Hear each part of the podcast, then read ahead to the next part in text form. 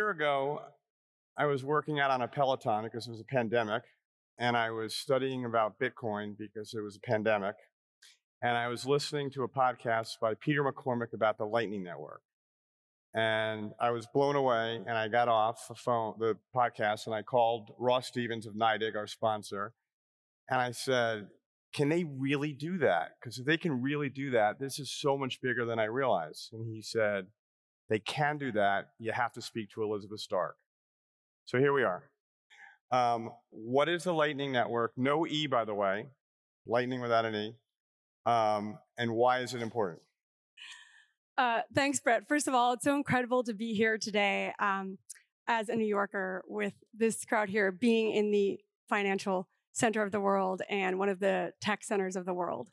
Um, so Ross is correct. This is possible. And uh, the Lightning Network is a technology that enables instant high volume transactions over Bitcoin.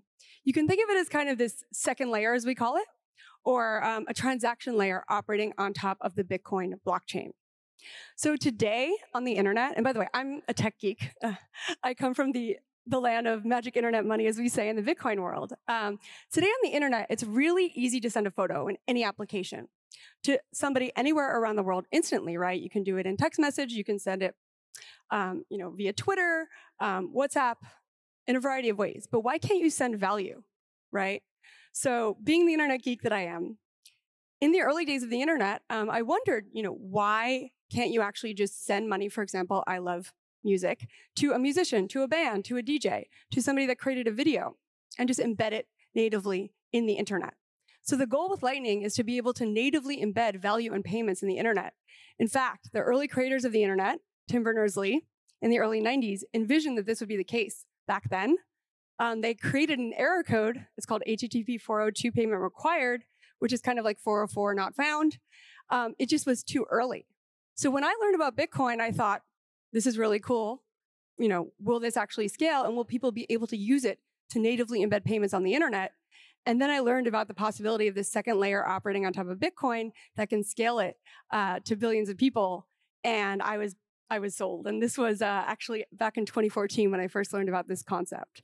Um, so a lot's happened since then, and I'm excited to chat about it today. So, what is the a use case for, for the Lightning Network? Because you know, I think for many people, they look at Bitcoin, they see the price go up, but they, particularly I think Americans, they don't see the utility of it. And, and I, I, think the thing that's interesting about Lightning is it is bringing utility to Bitcoin. So why don't we talk about right what Lightning can do? Why I was so excited. Definitely. Um, so Bitcoin's first killer use case or killer app is that of Bitcoin, the asset, right? So in 2009, Satoshi, you know, 3rd January 2009, the pseudonymous creator of Bitcoin, launched the Bitcoin network.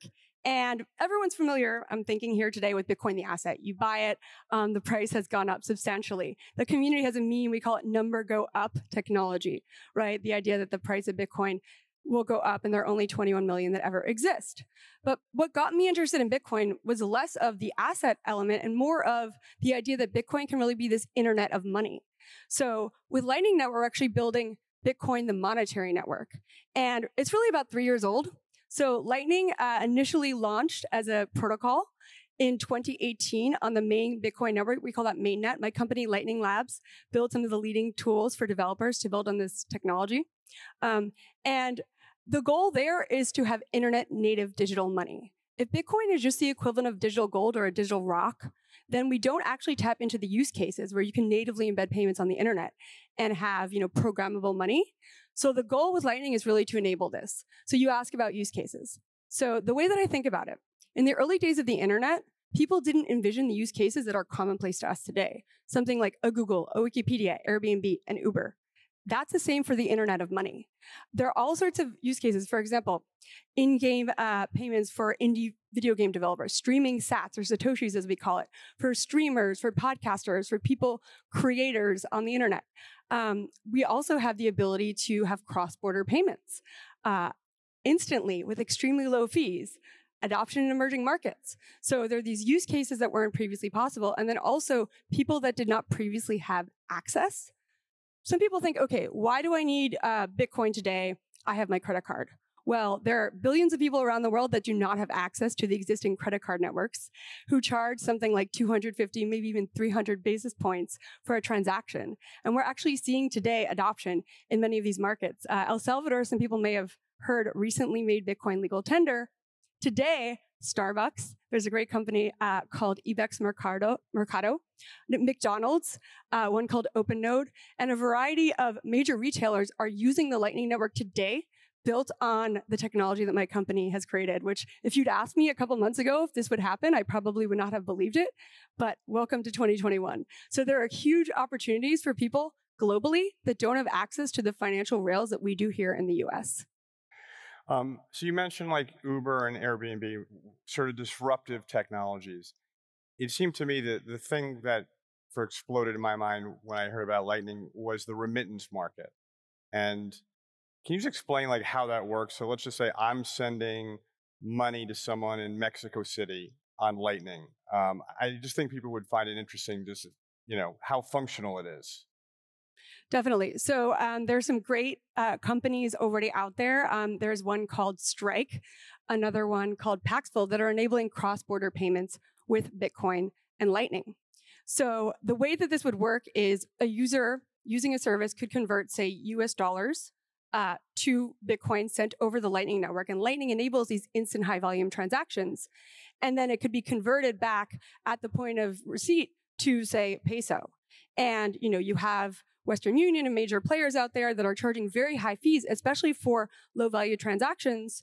Um, you might have to physically go to a location. All this can be done with a smartphone, right? And we see in emerging markets like a huge amount of smartphone penetration. Many people have access to those. So in these markets, people are able to leapfrog over the, you know, outmoded technologies to be able to adopt uh, instant high volume transactions over Bitcoin and Lightning. And one key element is people say, okay, volatility, that can be a question. Well, when you have instant transactions and you want to go from USD to Bitcoin over Lightning to another currency, you know, say peso, you actually aren't exposed to that volatility, which is key in that case. Of course, some people want Bitcoin.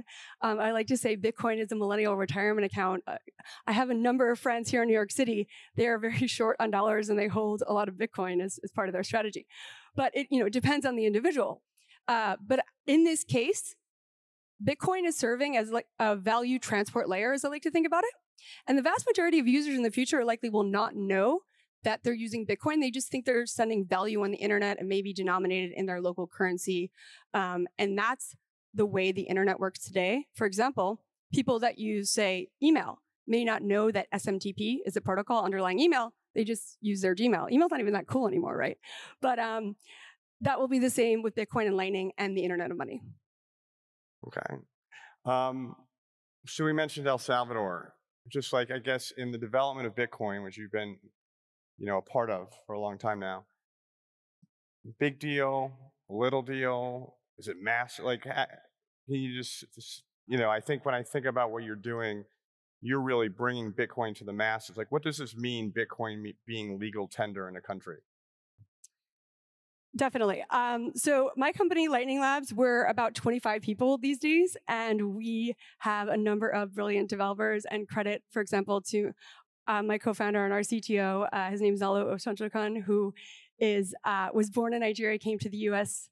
Um, when he was younger, and has seen the value of all of this, especially with family back in Nigeria. Um, brilliant engineer, and um, so. If you had told me even six months ago we would have seen nation state level adoption of both Bitcoin and Lightning, I would not have believed that, right?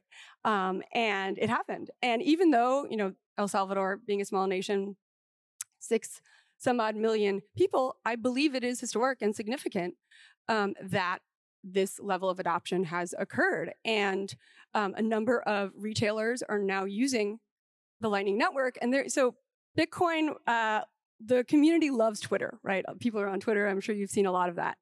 And there was a tweet this week because last Tuesday was the launch of this uh, law in El Salvador, and a number of these retailers were using Lightning, the technology that we had built um, called LND for my company. And a fee at Starbucks for a user paying over the Lightning network was five hundredths of a cent, which I thought was just incredible. I mean, compare that to the types of fees that people would pay uh, for the traditional, say, card networks. So um, there's a joke in the community about having, you know, paying for coffee with Bitcoin. And in the US, it is not necessarily hard to pay for coffee, but in many other emerging markets, the rails are not there and they're actually able to use the technology. So to me, I believe it is quite significant. There's also been a domino effect. Um, there's a great company out there called Galoy who's building an app called Bitcoin Beach. And this actually is what got the whole El Salvador movement started. They have a community in the south of El Salvador, a surfing community, where they've been using Bitcoin and Lightning for two years now in what we call a circular economy. So their vendors don't have access to card networks, but they have smartphones. So they're actually using Bitcoin and Lightning to send and receive money, and vendors are able to accept it. Um, and to me, that community is just the beginning. We've that company has heard from so many other governments, communities around the world that are interested in this technology. So El Salvador is the first. It's certainly not the last, and I believe we will see a variety of other, particularly emerging market nations, move forward on Bitcoin adoption. So you mentioned Twitter, right, which is important in the Bitcoin community. Bitcoin community sort of lives on Twitter. Um, no one or very few people, right, have done more for Bitcoin than Jack Dorsey, who also had the wisdom to invest in Lightning Labs. Um, Jack Dorsey, according to you know public reports, is about to integrate Lightning into Twitter. Can can you speak about, to the extent you can, you know what is forthcoming? Again, I, I think the thing that's really interesting is is the utility and and and what what services Lightning is is empowering. Definitely. So I'm just speaking from kind of the outside here as an observer. And yes, Jack Dorsey is one of our investors and has been, eh, you know, incredibly helpful and also just somebody who really understood Bitcoin at the outset and seeing that it can be this native protocol for value and currency of the internet. And so I believe that fits into a strategy with Twitter, right? So part of what got me interested in Bitcoin and Lightning in the first place is this idea of uh, internet native digital payments and the creator economy. And you know what better place for this than Twitter? Yes, the, the, Bitcoin community loves to. Sometimes they love to have lots of fights on Twitter and debates. I've, I've definitely been in the middle of those. Um, but also, there are a lot of people that um, will create tweet storms and post videos and have all sorts of really interesting. I mean, I learned so much from Twitter, and it's a way for me to find really interesting links and research and discover new people. We've made hires for Lightning Labs. Um, from of people from Twitter, and we uh, love memes in the the Bitcoin and Lightning community. So the idea there is, well, okay, Bitcoin and Lightning enable instant, high volume uh, low fee transactions around the world globally. If we were to use existing payment rails and I think what they would likely do is have a variety of options, some on the existing rails, some using Bitcoin and Lightning. You can get to far more people globally than you would be able to. And it makes a lot of sense. You have uh, a younger population as well that very much wants more Bitcoin. They want to be able to hold this. They want to be able to earn Bitcoin. Sometimes people say, well, I don't want to spend Bitcoin, but Lightning enables people, unlike, say, a Visa. Sometimes people say, okay, Lightning's like a decentralized Visa, and there are elements of that, but you don't really earn money on Visa. But with Lightning, you can. So we see a lot of really interesting use cases like the Twitter one, which will enable content creators to earn over Lightning. There's an incredible company called Stack, which enables people globally, Latin America, Southeast Asia, to earn Bitcoin over Lightning, performing small tasks like for AI and machine learning. There's another one called Zebedee for internet gaming, where today gamers in Brazil are earning more over Lightning with Bitcoin uh, than they would in a normal job for their salary by actually just doing what they love, which is playing video games. So we're able to unlock these incredible opportunities that would not have previously been possible. And that's where I see Twitter fitting in as well. So it's sort of like tipping, right? Is, is that a way to think about it? Right? That if I post something you think it's cool, Lightning is going to enable you to, to, to tip me in Bitcoin. Yeah, I mean, there are all sorts of interesting examples. People could um, participate, say, in certain campaigns as well. Um, there was a really incredible campaign recently where a group called Bitcoin Smiles in the Bitcoin community raised money for people in El Salvador who could not afford dental work, hence Smiles. And just, you know, this community, people, by the way, they do this on their nights and weekends. This is not their job. They just love it and they really care. And so you could have charity contributions and things like that as well. I think there are a lot of really interesting opportunities. So I want to just scope out a little bit. As, as, I'm sure everyone can tell, you're super enthusiastic about this.